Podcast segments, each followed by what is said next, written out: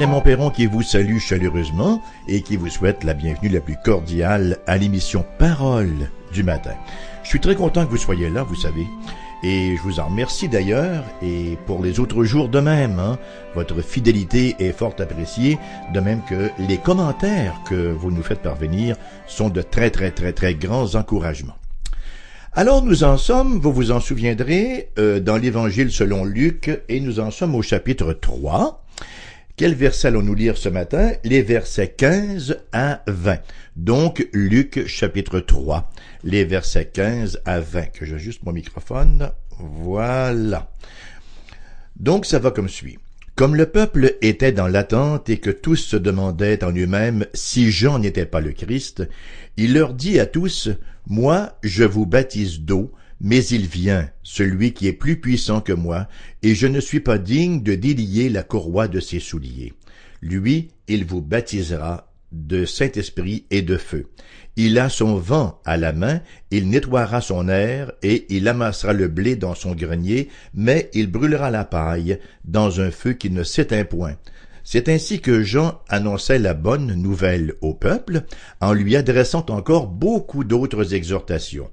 Mais Hérode le tétrarque, étant repris par Jean au sujet d'Hérodias, femme de son frère, et pour toutes les mauvaises actions qu'il avait commises, ajouta encore à toutes les autres celle d'enfermer Jean. Alors nous en sommes donc euh, au... Enfin, il, il, il enferme Jean, bien sûr, dans la prison. Nous en sommes donc ce matin à cette prédication de Jean-Baptiste qui finalement donne leur juste à ceux qui euh, s'enquéraient de son statut et il fait vraiment ressortir la supériorité du Seigneur Jésus. Jean-Baptiste prêchant dans la plénitude de l'Esprit Saint. Bien sûr que lorsqu'on est rempli de l'Esprit du Christ, qu'est-ce qu'on fait? Ben, on exalte le Christ. Parce que la tâche du Saint-Esprit consiste à élever le Christ de façon à attirer les pécheurs à lui. Le peuple écoutait Jean-Baptiste, était émerveillé et ne savait pas trop quoi penser de lui. Hein. Est-ce qu'il était le Messie? Un tel succès dans la prédication n'a cependant pas distrait Jean-Baptiste de son ministère, hein. non plus que Jean-Baptiste n'a eu l'idée de prendre quelque gloire pour lui-même. Tout au long de sa prédication, il n'a fait que pointer vers quelqu'un d'incommensurablement supérieur à lui.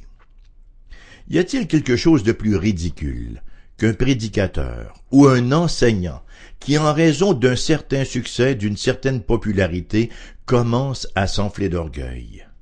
ben ce n'était certainement pas le cas de Jean-Baptiste, dont la prédication était exclusivement christocentrique, ça veut dire centrée sur le Christ, comme nous le voyons encore une fois dans la péricope de ce matin. Ce que le Saint-Esprit fait par le biais de Jean-Baptiste représente d'ailleurs sa manière de faire. Hein. Jésus dira plus tard, dans Jean chapitre 16 verset 13 14, quand le consolateur sera venu, l'Esprit de vérité. Il vous conduira dans toute la vérité, car il ne parlera pas de lui-même, mais il dira tout ce qu'il aura entendu, et il vous annoncera les choses à venir. Il me glorifiera, parce qu'il prendra de ce qui est à moi, et vous l'annoncera. Donc, en réponse à la spéculation qu'il pourrait être le Messie, Jean-Baptiste affirme sans embâche, il le fait solennellement, il affirme la supériorité de la personne du Seigneur Jésus-Christ. C'est ce que nous lisons effectivement au verset 16a. Moi, je vous baptise d'eau, mais il vient celui qui est plus puissant que moi, et je ne suis pas digne de délier la courroie de sa sandale. En Palestine, voyez-vous, les enseignants étaient à ce point respectés par leurs disciples que ces derniers agissaient volontairement comme esclaves de leurs enseignants. À l'époque du Christ, on disait que les disciples se devaient de tout faire pour leur maître, ce qu'un esclave faisait, à l'exception d'une seule chose cependant, délier la courroie de leurs sandales. C'était simplement trop demandé à un juif. Alors, on voit à quel point Jean-Baptiste élève la personne du Seigneur Jésus-Christ en affirmant qu'il n'est même pas digne d'exécuter pour lui la tâche la plus dégradante qui soit. La leçon doit être prise à cœur, chers amis. Nous sommes tellement prompts à prendre les privilèges de la grâce comme acquis, à oublier notre indignité devant Dieu. Hébreux chapitre 4 verset 16 nous lit ce qui suit.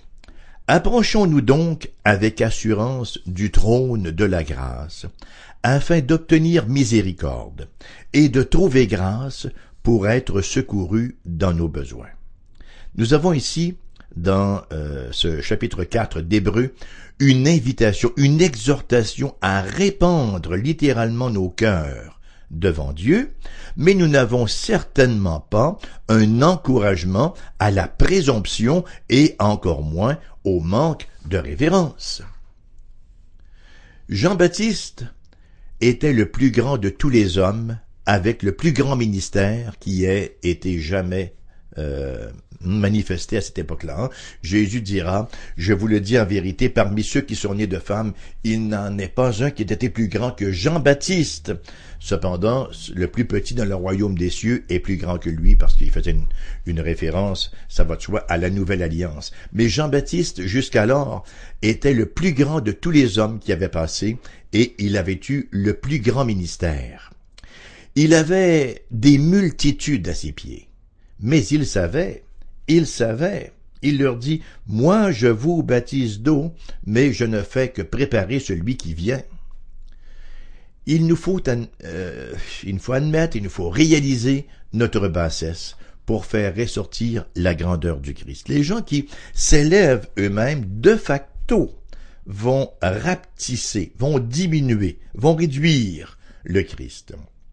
Et nous savons que le Christ est tout, et que nous sommes que dans la mesure où nous sommes en lui.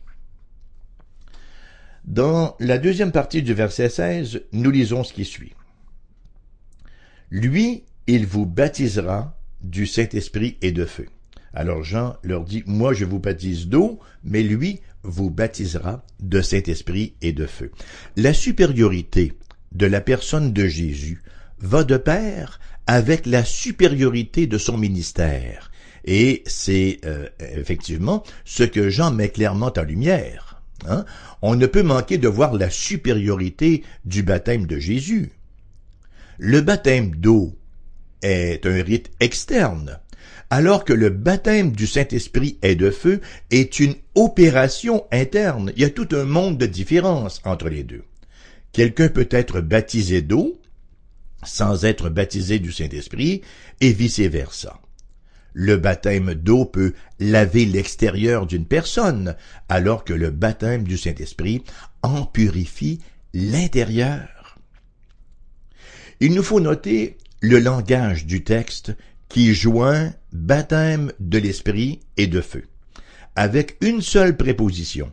Et ça, ça indique que tous les croyants expérimentent les deux les baptêmes ne sont pas séparés, ce ne sont pas deux baptêmes différents, le, baptême de l'esprit et le baptême de feu, mais ce sont des aspects complémentaires du même baptême. C'est que le baptême du Saint-Esprit et le baptême de feu, en somme, décrivent la même expérience intérieure, écoutez-moi bien, de tous les croyants. Il n'y a pas deux classes de croyants dans euh, l'Église du Seigneur Jésus-Christ, ceux qui ont un peu plus d'esprit puis ceux qui en ont un peu moins tous ceux qui sont venus au Christ pour le salut ont été baptisés d'esprit et de feu. 1 Corinthiens 12, verset 13 représente le texte classique qui décrit le baptême, qui le célèbre en fait le baptême du croyant dans le Saint-Esprit. Nous y lisons, nous avons tous, en effet, été baptisés dans un seul esprit pour former un seul corps, soit juif, soit grec, soit esclave, soit libre, et nous avons tous été abreuvés d'un seul esprit. Il s'agit bien sûr de l'œuvre de l'esprit qui nous fait naître de nouveau et ainsi nous joint au corps du Christ. Hein? Que veut dire en pratique être membre du corps du Christ? Ben, ça veut dire être membre de l'Église universelle. Maintenant, si vous regardez sur Internet ou dans le bottin téléphonique ou que vous appelez l'opératrice et que vous demandez l'adresse de l'Église universelle, vous risquez de demeurer sans réponse. Pour la simple raison que les réalités célestes ont également une manifestation visible parce que nous sommes encore un régime d'incarnation et tout ce qui est euh, donc céleste, tout ce qui est spirituel, a quelque part une manifestation, un symbole visible.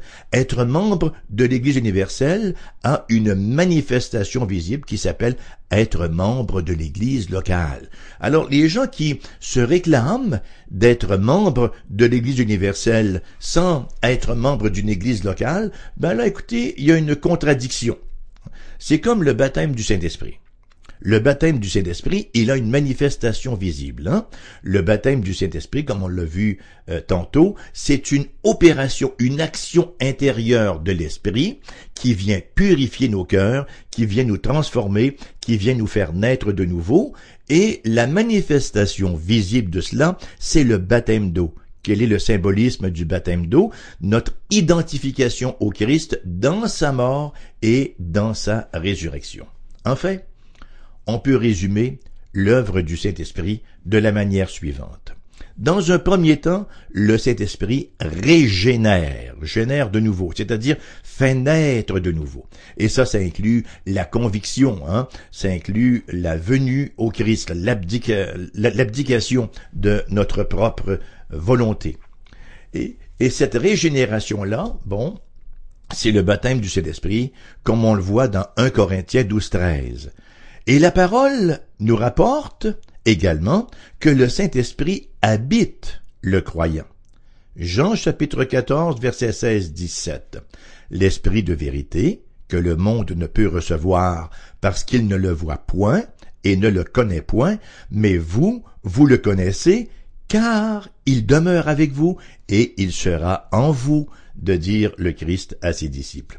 Nous avons également une très belle assurance, vous savez. Nous avons l'assurance d'être scellés du Saint-Esprit. C'est la raison pour laquelle nous disons que lorsque quelqu'un reçoit le salut, il reçoit la vie éternelle parce qu'il est scellé du Saint-Esprit. Éphésiens chapitre 1, versets 13 et 14. En lui, vous aussi, après avoir entendu la parole de la vérité, l'évangile de votre salut, en lui vous avez cru, et vous avez été scellés du Saint-Esprit qui avait été promis, lequel est un gage de notre héritage pour la rédemption de ceux que Dieu s'est acquis pour célébrer sa gloire. Nous retrouvons dans Éphésiens chapitre 4, verset 30, d'ailleurs, n'attristez pas le Saint-Esprit de Dieu, par lequel vous avez été scellés pour le jour de la rédemption. Un autre aspect du ministère du Saint-Esprit, c'est qu'il intercède pour nous. Romains chapitre 8, versets 26 et 27. De même aussi que l'Esprit, pardon, de même aussi, je dis bien, l'Esprit nous aide dans notre faiblesse, car nous ne savons pas ce qu'il convient de demander dans nos prières mais l'Esprit lui-même intercède par des soupirs inexprimables. Et celui qui sonde les cœurs connaît la pensée de l'Esprit parce que c'est selon Dieu qu'il intercède en faveur des saints. Quelle grâce! Hein? Nous avons deux personnes de la Sainte Trinité qui intercèdent pour nous. Nous avons le Christ Jésus, maintenant assis à la droite du Père, qui, dans son rôle de médiateur, intercède pour nous, et nous avons l'autre paraclet, ici le consolateur, le Saint-Esprit, qui fait de même. La Bible nous enseigne également que le Saint-Esprit nous éclaire et qu'il nous illumine. Il ne nous donne pas de nouvelles révélations il nous éclaire sur la révélation que nous avons déjà reçue, la Bible. Hein? Il illumine les yeux de notre intelligence pour que nous puissions comprendre le message. Et bien sûr, il nous transforme. C'est là l'œuvre de sanctification du Saint-Esprit. Quels sont les trois agents de sanctification dans la vie du croyant? L'Esprit du Christ, le sang du Christ et la parole du Christ. On voit donc, chers amis, la supériorité incontestable du baptême du Seigneur Jésus avec le Saint-Esprit qui régénère l'âme. Et comme nous le disions précédemment, baptême du Saint-Esprit et de feu font référence à la même œuvre. Hein. Le feu représente l'œuvre continue de purification. À l'époque ancienne, on chauffait le métal jusqu'à ce qu'il devienne liquide, hein, euh, jusqu'à le liquéfier pour ensuite en enlever les impuretés. On a une très belle image ici de l'œuvre de l'Esprit Saint en nous, alors qu'il fait fondre nos cœurs, les purifie de toute iniquité et nous donne une position de saint devant Dieu. Et c'est aussi ce qui se produit dans notre condition.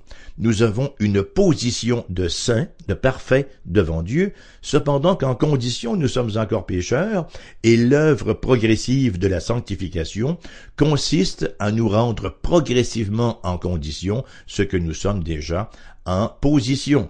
Et l'Esprit du Seigneur utilise l'illumination, il utilise également les circonstances de la vie, et les épreuves, et le reste, et le reste.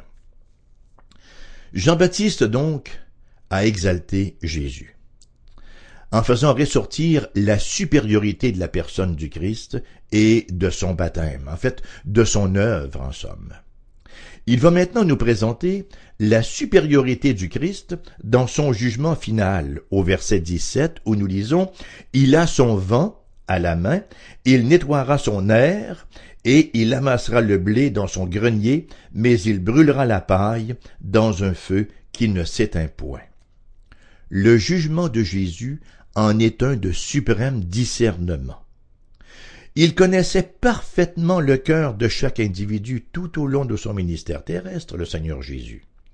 Ne lisons-nous pas, dans l'évangile de Jean, chapitre 2, versets 23 à 25, pendant que Jésus était à Jérusalem, à la fête de Pâques, plusieurs crurent en son nom, voyant les miracles qu'il faisait. Mais Jésus ne se fiait point à eux, parce qu'il les connaissait tous, et qu'il n'avait pas besoin qu'on lui rende témoignage d'aucun homme, car il savait lui-même ce qui était dans l'homme. Quel beau passage qui euh, s'avère très révélateur sur la question de la foi. Il nous est dit que plusieurs crurent en son nom lorsqu'ils virent les miracles ils furent frappés dans leur chair, voyez-vous, mais il n'y avait pas de conviction de l'esprit là. En fait, quelqu'un aurait fait des tours de passe-passe, un magicien, un prestidigitateur qui l'aurait cru tout autant. Alors, il nous est rapporté que plusieurs crurent en son nom, voyant les miracles qu'il faisait, mais Jésus ne se fiait pas à eux. C'est le même verbe que crurent en son nom, le verbe fier ici, le verbe pisteo. Ils crurent en Jésus, mais Jésus ne croyait pas en eux parce qu'il voyait que leur foi n'était pas une foi qui venait du cœur, mais c'était une foi qui avait été impressionnée là par une manifestation de surnaturel et les miracles ne peuvent pas susciter la foi. Parce que pour qu'un miracle soit un signe, il faut qu'il soit interprété par la foi. Il faut donc déjà un présupposé de foi. Et ici, au verset 17, nous avons la métaphore de la moisson. Le grain est cueilli, il est amené dans l'air, et il est foulé par les bœufs. Jésus, le moissonneur, vient, prend son vent, sa fourche, là, pour dire autrement, il lance le grain en l'air et la paille en l'air, de façon à ce que le vent sépare les deux. Ça, ça me rappelle quand j'étais petit, dans mon lac Saint-Jean natal, vous savez, le royaume des Bleuets, lorsqu'on allait au bleuet, nous, enfin moi je ramassais les bleuets un par un. Mon papa ramassait ça, ce qu'on appelle ça, avec une, palette. Là.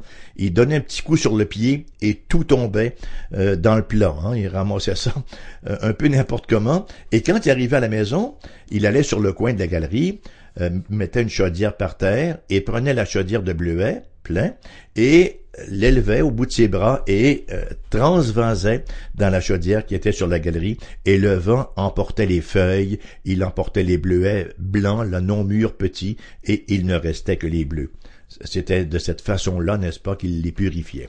Ben, c'est un peu ce que ce qui se faisait là chez le moissonneur pour séparer euh, le blé de la paille, le grain de la paille. Et par la suite, le grain est amassé et la paille, elle est brûlée. Donc, le Seigneur exerce un jugement parfait. Il n'y a aucun risque d'erreur lorsque Jésus opère son jugement. Hein. dans la séparation du vrai et du faux en matière de foi. Jean-Baptiste, lui, ne pouvait pas lire dans les cœurs, mais le Seigneur Jésus sonde les reins et les cœurs, et il voit toutes les motivations derrière les actions. Jean chapitre 21 verset 17 nous rapporte ce qui suit. Pierre lui répondit, Seigneur, tu sais toutes choses. Jésus, en sa qualité de Dieu, possède toute la connaissance. Ben oui, parce que Dieu, il est omniscient, il sait tout. Jésus possède l'omniscience. Et en pratique, cela veut dire qu'il sait s'il a fait une œuvre de foi dans un cœur, de sorte qu'aucun de ceux qui sont véritablement siens ne sera perdu. Chaque personne ainsi baptisée d'esprit et de feu sera sauvée. Qui plus est, non seulement le jugement du Christ est-il tout empreint de discernement, mais il est aussi ultime. Hein. Le verset 17 nous parle d'un feu qui ne s'éteint point. Vous savez, euh, quel est le mot grec pour cela? Asbestos, ça nous dit quelque chose, hein? Qui ne s'éteint point. Jugement éternel. Jésus, qui a subi à la croix la colère du Père contre le péché, est celui qui administre ce jugement-là. Il y a plusieurs personnes non croyantes qui ne prennent pas au sérieux cette réalité. L'auteur de Peter Pan, par exemple James Barry, disait en plaisantant Je prendrai le ciel pour le climat et l'enfer pour la compagnie. Vous savez, le jugement divin n'est certainement pas matière à plaisanterie. Nous savons qu'il s'agit de l'enfer et de l'enfer éternel. Jésus termine la parabole du jugement dernier sur ces paroles en Matthieu 24, versets 41 et verset 46. Ensuite, il dira à ceux qui sont à sa gauche, Retirez-vous de moi, maudits, allez dans le feu éternel, qui a été préparé pour le diable et pour ses anges et ceux-ci iront au châtiment éternel, mais les justes à la vie éternelle. Luc finit cette section par un mini-sommaire de ce qui arrivera par la suite, en versets 18 à 20. C'est ainsi que Jean annonçait la bonne parole au peuple, en lui adressant encore beaucoup d'autres exhortations, mais Hérode le tétrarque, étant repris par Jean au sujet d'Hérodias, femme de son frère, et pour toutes les mauvaises actions qu'il avait commises, ajouta encore à toutes les autres celle d'enfermer Jean dans la prison. N'est-ce pas intéressant de noter que Luc qualifie la prédication de Jean-Baptiste sur le jugement et la repentance de bonne nouvelle? Le jugement peut d'abord ne pas sembler une bonne nouvelle. Est-ce qu'on parle de la bonne nouvelle de la damnation? Certainement pas. Néanmoins, il s'agit d'un aspect essentiel de la bonne nouvelle, parce que, à moins que le mal ne soit complètement assujetti, il ne peut pas y avoir de bonne nouvelle. C'est donc dire que la mauvaise nouvelle fait partie de la bonne nouvelle.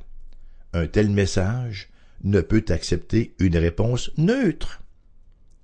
On ne peut dire, oh, moi je m'en mêle pas, moi je ne me prononce pas. Non, personne ne peut demeurer dans la neutralité. Jésus l'a clairement affirmé, celui qui n'amasse pas avec moi disperse. Celui qui n'assemble pas avec moi disperse. Il n'y a pas de neutralité. Et Hérode n'est pas demeuré neutre, voyez-vous. Il a fini par enlever la vie à Jean-Baptiste. Le point est le suivant. On élève le Christ ou on l'abaisse. Il n'y a pas de milieu. Et c'est dans cette perspective-là que le jugement sera prononcé, un jugement éternel.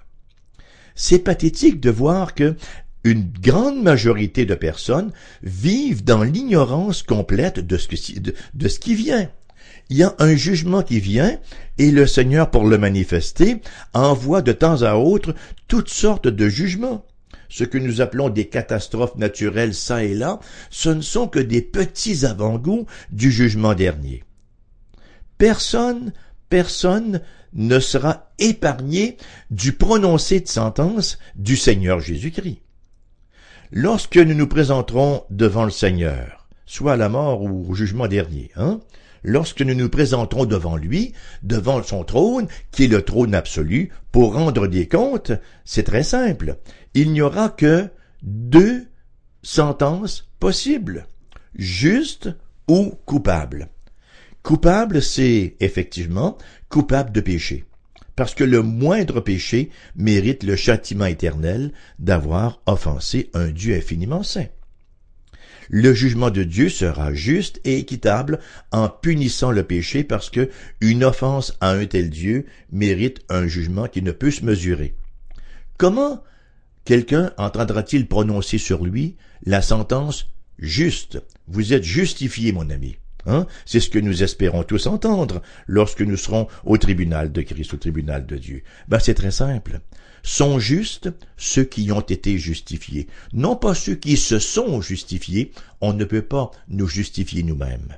Ceux qui ont été justifiés, hein, c'est un verbe passif. Ça veut dire que c'est quelqu'un d'autre qui l'a fait pour eux. Qui est celui qui nous justifie, sinon le Christ Jésus, qui a été fait pour nous justice, sainteté et sagesse? Et comment nous, nous, justifie-t-il? Ben d'abord, il mène une vie parfaite tout au long des années qu'il a passées sur cette terre. Lui, il était juste. Lui, il est juste. Et ensuite, il va à la croix, mourir pour faire l'expiation de tous les péchés de ceux qui se confient en lui. Alors il règle la question du péché qui est le grand gouffre qui nous sépare de Dieu. Il fait l'expiation de nos péchés, il porte notre enfer en quelque sorte sur la croix et il prend sa justice et il la met à notre compte. C'est simple, hein? C'est simple, mais c'est glorieux et majestueux. Êtes-vous venu au Christ Jésus, dans la repentance et dans la foi? Pour recevoir cette justice et pour vous entendre dire au jugement dernier, bien fait, bon et fidèle serviteur, entre dans la joie de ton maître. Ah, quelle belle façon de finir l'émission de ce matin qui vous reviendra en rediffusion cet après-midi à 14 heures. Là maintenant, vous savez ce que je vais vous raconter, hein? Je vais vous passer mon petit laïus sur la manière d'entrer en contact avec nous, d'abord par la voie postale AERBQ, casier postal 40088 Québec QC, G1H2S5, numéro de téléphone pour les gens de la région immédiate de Québec 418 688 0506, ailleurs en province, numéro sans frais 1 877 659 0251.